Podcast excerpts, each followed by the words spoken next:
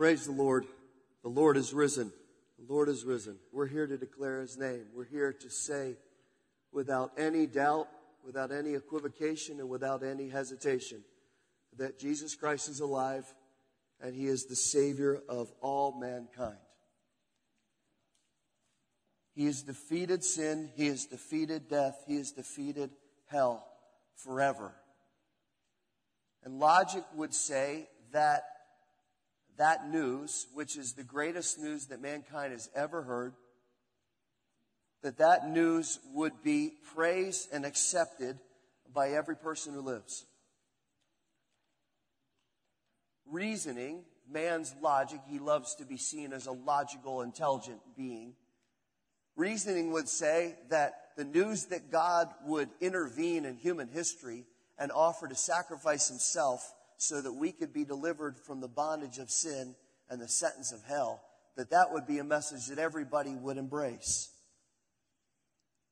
And yet, Jesus Christ this morning is the most debated, most controversial, and in some circles, the most hated figure in all of human history. Everybody knows his name.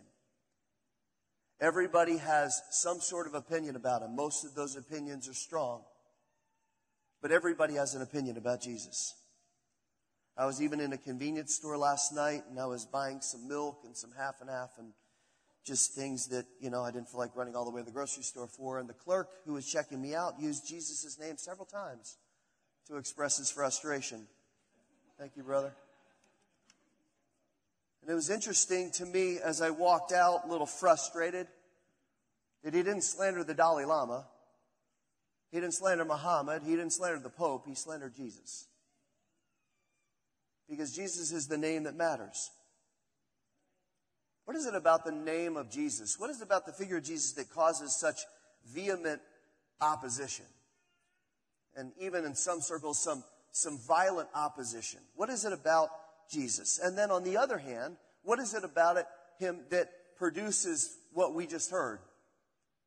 Joy and praise and unmitigated declaration of how great he is. Because those are really the, the polar opposites, and there's really not a lot of middle ground. As we saw Friday night in our study about the people around the cross, those who witnessed the resurrection represent the different reactions to Jesus. They represent the different responses that people have to the good news of salvation through Jesus Christ. And for each group, the fact that he is alive and the fact that he fulfilled what he said he would do, which is, I'm going to die, but I'm going to rise again on the third day. For the people that were there, it was undeniably shocking. Nobody was prepared for it. Nobody was at the tomb waiting. Nobody said, hey, Jesus said on the third day he rise again, so we better get down there bright and early because we don't want to miss this as he walks out of the tomb. To everybody, the thought was too outlandish. It was beyond the scope of their understanding. But here it was, the dawn of the first day of the week, and the grave that Joseph of Arimathea had lent to the disciples to put Jesus' body in, which was sealed and which was guarded by Romans, now it stands empty. The guards were gone, which was unthinkable because a Roman soldier never left his post under penalty of death. And the tomb did not have a body. Jesus was not there. Now, whether people saw Jesus walk out of the tomb or not really doesn't matter because at that point, everybody in Jerusalem was a witness to his resurrection. Because in that moment, the reality of what had happened was irrefutable and indisputable the one that had died on the cross, the one that had given his life, the one who said, I'm the Son of God, I'm the Savior who will come to pay the penalty for your sin and for my sin and to deliver you from that sin forever. That one who went to the cross was not dead anymore. And that could only mean one thing. That could only mean that he is the Savior. That could only mean that he did defeat sin and death. And that news, that God would even be willing, that God would even think for a moment to condescend to us and to forgive us, and then to back up that willingness by paying the price through his own sacrifice. That thought is so stunning and so wonderful that even in the interim, the disciples weren't even willing to believe it. So let's look at what happens in the text because they were told that Jesus is alive and Jesus was alive, but they didn't know how to react. Let's see here in Luke chapter 24, which will be one of our two texts this morning, what happened as the news came out and how they reacted. Luke 24, 1. On the first day of the week at early dawn, they came to the tomb bringing the spices which they had prepared. And they found the stone rolled away from the tomb. When they entered, they did not find the body of the Lord Jesus. While they were perplexed about this, behold, two men stood near them suddenly in dazzling clothing. And as the women were terrified and bowed their faces to the ground, the men said to them, Why do you seek the living one among the dead? He is not here, but he has risen. Remember how he spoke to you while he was still in Galilee, saying that the Son of Man must be delivered into the hands of sinful men and be crucified, and the third day rise again. And they remembered his words and returned from the tomb and reported all these things to the eleven and to all the rest. Now they were Mary Magdalene and Joanna and Mary, the mother of James. Also the other women with them were telling these things to the apostles. But these words appeared to the apostles as nonsense, and they would not believe them. But Peter got up and ran to the tomb, stooping and looking in, and he saw the linen wrappings only, and he went away to his home, marveling at what had happened. The women were the first one there. Godly, faithful, undeterred by the thought of having to try to get that tomb open somehow when the Romans had sealed it and guarded it. But they came carrying spices, hoping that they could anoint the body, hoping there could be a, a final interaction with Jesus, but, but having no idea what had happened. It's, it's hard not to get, uh, it's not hard to get a mental picture of them. I've always had a very clear picture in my head of what this looked like. Somber, heartbroken, trudging along, moving toward the tomb, emotionally devastated at what had happened still reeling, still in shock from, from the news of the cross. There had been so much hope and so much certainty that, that he was the one, that the words that he had said and the miracles that he had done were really the validation that he was straight from heaven, but, but somehow he had been killed. They had believed he was the Messiah. They believed he was the Savior, the one who was promised by the prophets, who was free from sin, who fulfilled every qualification of the law to deliver us from sin. But now he was in the grave. And there's no indication from the text that even though they had heard him talk about being sacrificed, and even though he had said, I'll rise again on the third day, there's, there's no indication in this text that they had any expectation that that would happen. In fact, when they see the tomb empty, they're completely surprised. And Luke uses the word here, it's in, I believe, uh, verse 4. He says, they were perplexed. The word in the Greek means they were at a loss. They were full of doubt. They had no idea which way to turn. What would this mean? What, what had happened? They didn't immediately say, Oh, yeah, that's right. That's what Jesus said a couple nights ago. They just stood there dumbfounded. And it wasn't until they saw the angels standing there asking this question that they get any sense of clarity. Look at the questions that are asked. The questions are very powerful and very pointed. The angels say, why do you seek the living one among the dead? Now, if Jesus is still dead this morning, that statement is a joke. If Jesus is dead this morning, then that is absurd in its premise, and it's absolutely disprovable just by showing his dead body. There have been a lot of men and women throughout history that have been declared to be great or have been called influential. I looked at lists this week of the 50 most influential human beings who have ever lived. Or those who have claimed that they were God or claimed that they spoke for God or, or could somehow refute God's existence. And just by doing a very simple internet search, I was able to easily find pictures of their graves. Let me show you a couple of them. Some of these were founders of religion told people to follow them. This is where Buddha is buried. And then the next slide shows where Confucius is buried. And the next slide shows where Muhammad is buried. And then there were others who were political leaders who tried to control the world. The next slide is Caesar's grave. And then we see Marx's grave and Hitler's grave. And then there were other people that were treated like deity. They inspired praise and worship uh, uh, that bordered on cult like. There's Elvis, and there's Michael Jackson, and there's John Lennon, who said the Beatles are bigger than God Himself, and said that God is in all of us. And then there were some who were brilliant thinkers like Einstein. And then there was Nietzsche, who famously said, God is dead. The fact is, all of them are dead. All of them have graves. None of them claimed to have the power to defeat sin, and none of them were witnessed as having rise from the grave, risen from the grave. You have seen all of their graves, and they're occupied with their bodies, but not Jesus Christ. His grave is empty. And the angels confirmed that to the women, declaring the fact that changed the course of human history. They said it in simple words. He is not here. He is risen. And the women instantly believed and ran back to tell the disciples the good news. But what's interesting is that the disciples not only didn't believe right away, they rejected the possibility. In fact, if you look at verse 11, it says that they saw the women's words as nonsense and wouldn't believe them. Now, in a sense, we can understand that. They would be reticent to get their hopes up. The thought of Jesus rising from the grave was spectacular. But, but what if it was a hoax? What if it was an attempt by the Jews or the Romans to draw them out into the public? Because remember, after Jesus was betrayed, they ran and hid. So what if this was a trap? They were scared maybe that someone might, might try to grab them too. So maybe they should just play it safe. Besides, you know how men think sometimes, the women were just emotionally worked up. They, they wanted so bad for it to be true.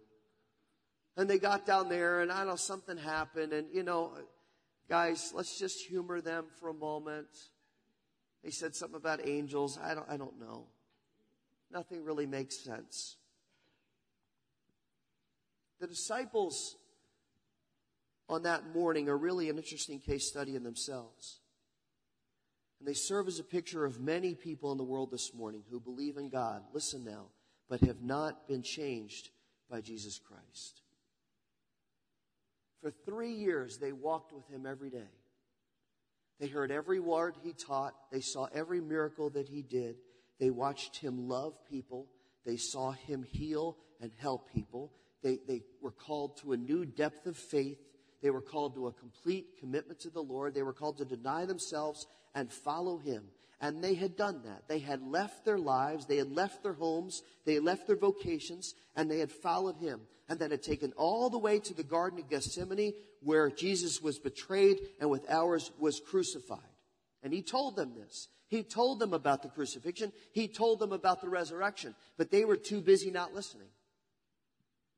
They had followed him and they had served him and they had talked about him. But at the key moment when it was time to live out their faith, they argued about who was the greatest. They ran when Jesus was arrested, and now they hid in a locked room.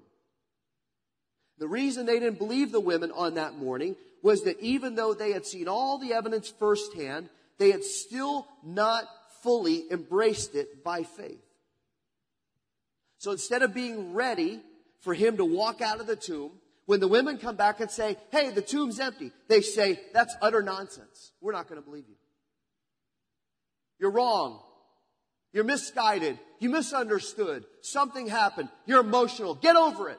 That's exactly what's happening in the text. And only Peter and John, the two who are closest to him, bother to go to the tomb and then they see it empty and they start to wonder whether it might be true. You know, the disciples are where so many people are spiritually this morning, and I have to ask you to examine your heart to find out if it's true of you. Because there are only three responses to Jesus' resurrection faith, hesitancy, or denial. And the last two indicate a lack of faith on some level. The disciples clearly believed in Jesus, enough to adapt their lives, but even at the resurrection, their hearts weren't fully convinced that Jesus was really Lord over all things, including life and death. See, the defining test of our faith is whether we are unwaveringly confident in the power and sufficiency of God for all things, including our salvation. To the extent that we have surrendered our lives completely and without recourse to Him. It's not enough to just say, well, I believe in God and Jesus was a great teacher and he may have even been able to back up and, and maybe he was resurrected. That's certainly possible. You're right. There's no grave this morning, but, but, mm, uh, no, that's, that's not it. Faith says, I'm all in. Everything that I have is the Lord's. I believe with all my heart. I will confess it with all that I have. Jesus Christ is alive. And because he's alive, I trust in him. And because he's alive and I trust in him, he will forgive me. Faith doesn't hold back. Faith doesn't say we're hesitant. Faith doesn't say, well, it's preposterous. I don't know what to think. Let me, let me rationalize it a little bit, little bit more. The disciples were hesitant. They didn't respond. They didn't fully believe. And one of Jesus' disciples took it a few steps further. Thomas was not there when Jesus first appeared to the disciples, and he said, when they told him the news that they had actually seen him with their own eyes, he said, I'm not going to believe that until I see it. Uh, no, no. You're not going to convince me. I'm going to have to see it with my own eyes. Let's look at what happens here. Take your Bible and turn just for a minute to John chapter 20. John chapter 20. Instead of believing the testimony of the men that he had walked with for three years, who had all seen and heard and trusted in Jesus, Thomas, when he gets the news from the other disciples, stubbornly and defiantly says, I will not believe I will not believe unless I have visible verification. I want to see the nail prints. I want to stick my fingers in the wounds. I want to put my hand in his side where the spear went. And that will be the only way that I'll believe. The only way I will trust that this is true is if I am able to prove it to myself.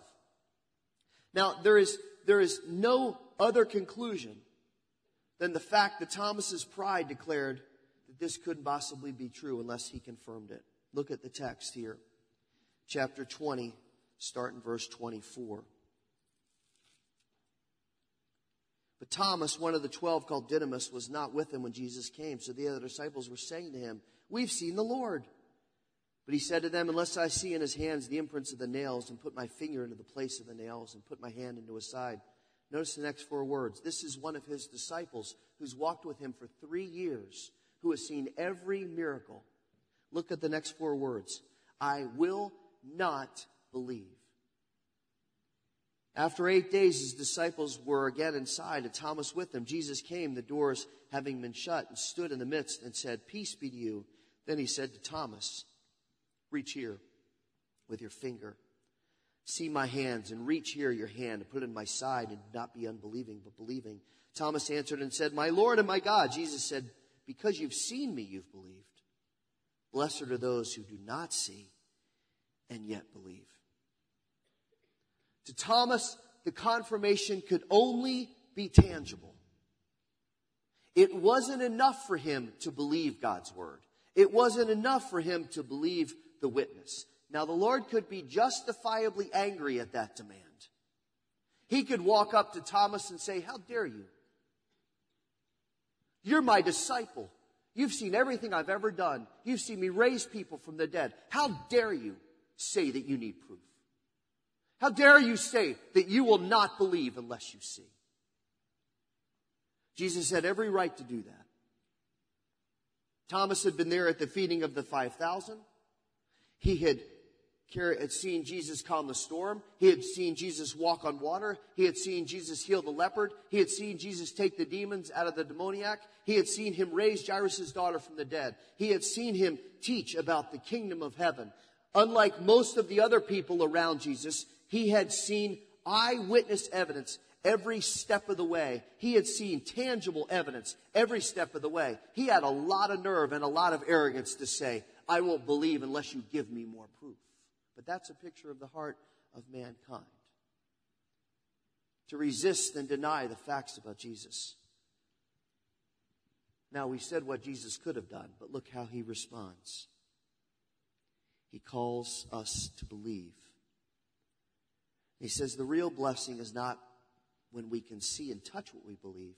That doesn't require true faith. That's just verification. I don't have to believe this pulpit's here because I can touch it. It's right in front of me. Put my hands on it. That requires absolutely no faith whatsoever. But if I can't see it and still believe, that's faith. This is the defining issue with Jesus Christ.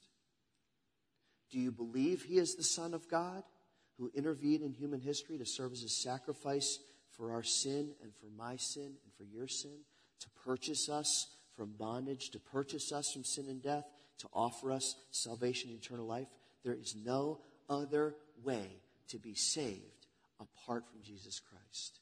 We have to say that over and over and over again because the heart of man says, I don't need him. The heart of man says, I can do it myself. But good works will never be enough. Intention is just that. But when we trust in the work of God through Christ on our behalf, seeing how unworthy we are of salvation and how willing God is and how gracious God is to forgive us, when we believe in that, our lives are changed. And it's all based on the fact that Jesus' tomb is empty this morning. Now, the skeptic will say, that's a great story. That, that's, you, you told that well. That, that's good. But you know what? There needs to be proof. Oh, we have the word of the women, and we have some supposed sightings of Jesus in the month and a half after his crucifixion that, that wasn't verified by independent sources, but 500 people said they saw him. And the disciples and, and, and his followers, that's, they, they really, they were clever. They, they carefully created this, this hoax. They perpetuated this hoax. In fact, the skeptic demands validation that Jesus rose again. But as in a court of law, the burden of proof is on the prosecution. All the evidence is overwhelming that Jesus is alive to the point that the skeptic should actually have to produce some very conclusive evidence that he's still dead. That was part of the tactical frustration that those who put him to death had that morning. The Jewish religious leaders who were corrupt, who had him sent to be crucified, the soldiers who executed the plan, the ones who guarded his tomb. The frustration for them is no one could ever produce his body. Now just think about what would have happened if they had. Imagine after the, the women came back and said he's alive, and after the disciples got the word and said he's alive, and they started to tell other people, imagine if the leaders and the Romans and the Jews had said, whoa, wait a second, time out, we got a body. That would have been the final word. The debate not only would have ended for all of history, but all of eternity. And yet still people want to deny it. They rationalize the theory, well, Jesus' disciples must have hid the body. But here's the problem. The soldiers were member of the members of the Roman army, which was the most powerful force in the world. And if a group of Jewish fishermen and tax collectors had overcome them and taken the body, it would have made them the laughing stock of the world. And the Jewish leaders who killed him have every motive to find the body. With one corpse, they can invalidate Jesus' words and ministry, they can finally get the credibility and the authority and the power over the people that they've always wanted. I'm going to be a little morbid here. All they had to do was produce a body and parade it through the streets. All they had to do was say, look, here's your great leader. Here's your Messiah. Here's your Savior. Here's your Lord. Here's his dead body. Would have been morbid. Wouldn't have been unusual for the Middle East. And it certainly would have stopped any rumors. And then there's the fact that if the disciples had somehow overpowered the guards and rolled the stone away and stolen the body, then everybody would have been looking for it. So here is the question that that begs. Why is there no historical record anywhere that there was any kind of a search for the body of Jesus? There is not one record, not one word written in all of history, Josephus, anybody else, that there was this massive search all over Israel for the body of Jesus Christ. Once the word came out, it was just damage control. Now, if Jesus was really dead and the disciples had really somehow stolen the body, don't you think they would have launched a search to end all searches? And then you've got the final factor of the disciples.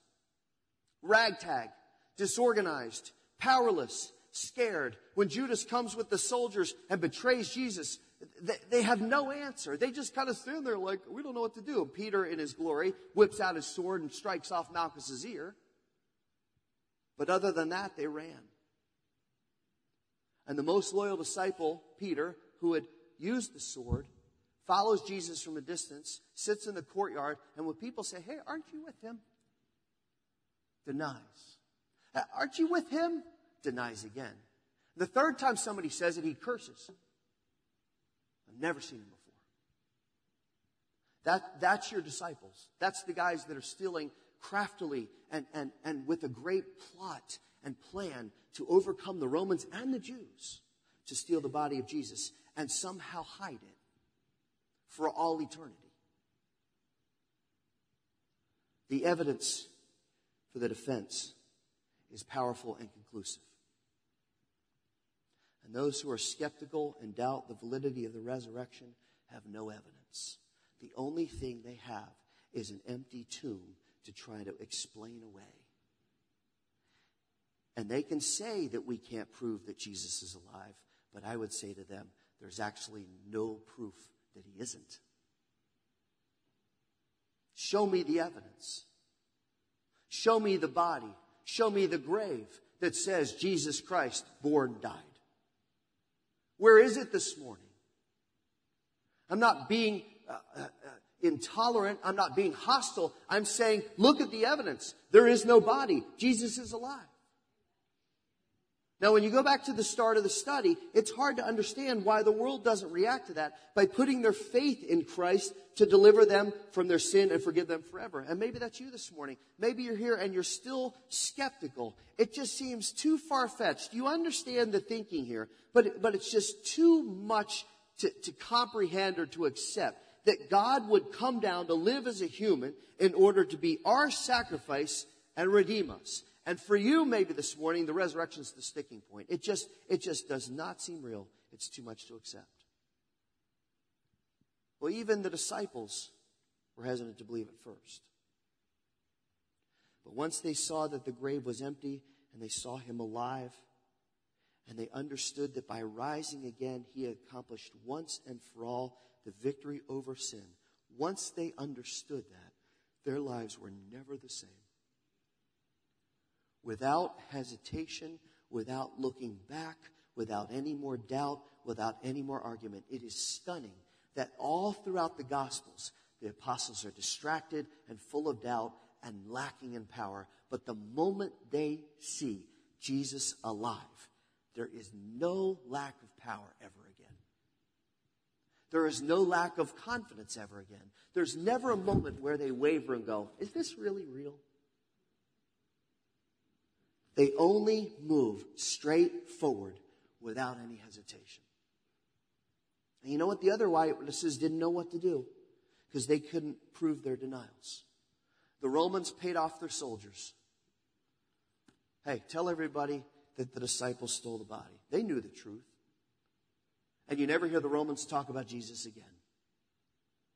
The Jewish leaders tried to silence the disciples, but they knew that was a losing battle and the gospel starts to spread throughout the world, and people confirm that Jesus is alive. And now, 2,000 years later, we're sitting here in Racine, Wisconsin, and we're declaring the message of his resurrection hasn't changed one bit.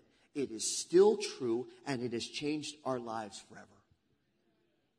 And like those who saw him alive, there may be surprise and questioning over why God would love us enough to sacrifice us, why, why God would even offer salvation from our sin. And there may be some reasoning and hesitation and doubt. And I'm going to tell you this morning that comes from fear and it comes from self and it comes from a desire to control. It comes from any number of reasons. But the fact is this morning is that the facts are strong.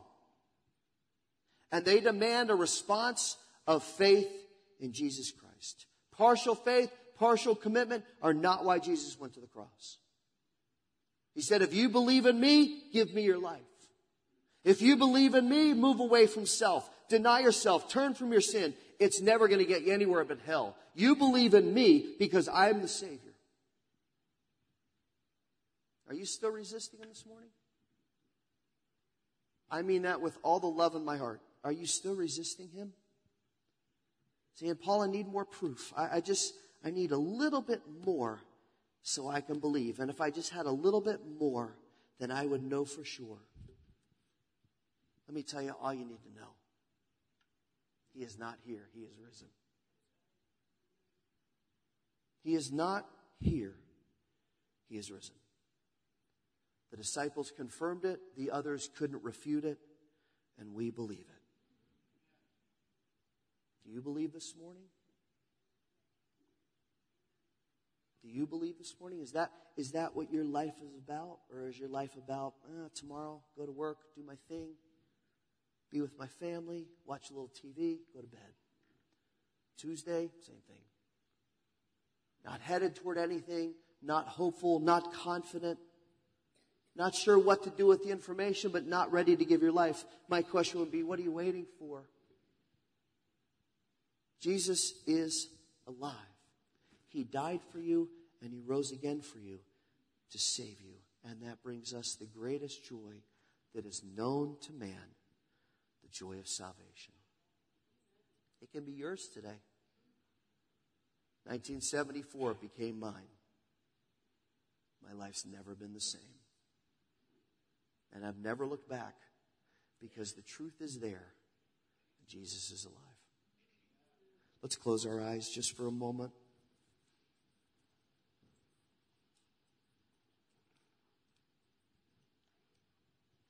I want to just offer to you the words of Jesus Christ. God so loved the world that he gave his only begotten Son, that whosoever believes in him will not die, but have everlasting life. All have sinned and fallen short of the glory of God, and the wages of sin is death, eternal death.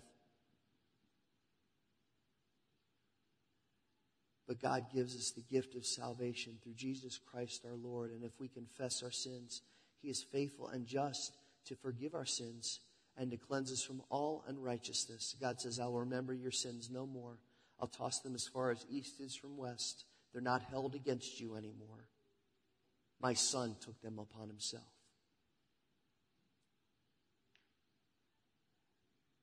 This is the eternal transaction that Jesus Christ offered through his resurrection. If he's dead this morning, we waste our time. We close the doors and go home. But if he's alive, you're called to a decision. Either you deny him and say it's not real, or you receive him. And when you receive him and when you put your faith in him, God will change your life radically forever. You'll be filled with hope. You'll be filled with confidence. You'll be filled with the assurance of salvation for all eternity. You'll be filled with a new life. You'll be filled with his spirit. You will never be the same. I'm living testimony of that. You will never be the same. Jesus Christ is alive this morning, and he will be alive for all eternity because he has defeated sin and death.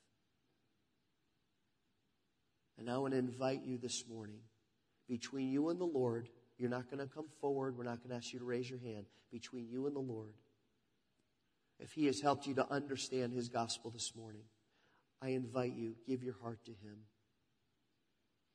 It's very simple. Lord, I confess my sins to you. I am so sorry that I have lived for myself all my life. I receive the gift that you have given me. I trust that Jesus Christ is the only Savior. And I put my hope and confidence in you this morning and ask you to change me. In that moment, your eternity is secured. God will change your heart and He will change your life. If you make that decision this morning, I ask you, please come up here and talk to us afterwards. We'd love to give you some material, help you understand what you've done, and put you on the path of growing in the Lord. Christian, this morning, oh, we should be so full of joy. There's no sorrow anymore. The tomb is empty. Jesus is alive. Lord, we praise you with all that we have this morning for the reality of the resurrection. We praise you for the assurance of salvation that you have provided because Jesus has defeated sin, death, and hell forever. And Lord, I pray that our hearts on this resurrection morning would be bursting forth with joy, praising you, not just today, but for the rest of our lives and for all eternity, that you would get all the glory and the praise for what you have done. Lord, where there are hearts this morning that are hesitant or resistant, I pray you would continue to break through. Show them the reality of salvation, Lord, and what a joy it is to know you and to be secure in you. Lord, we love you this morning. We thank you and praise you for what you have done. And we declare that you are Savior and Lord of all for all eternity. We praise you in Jesus' name.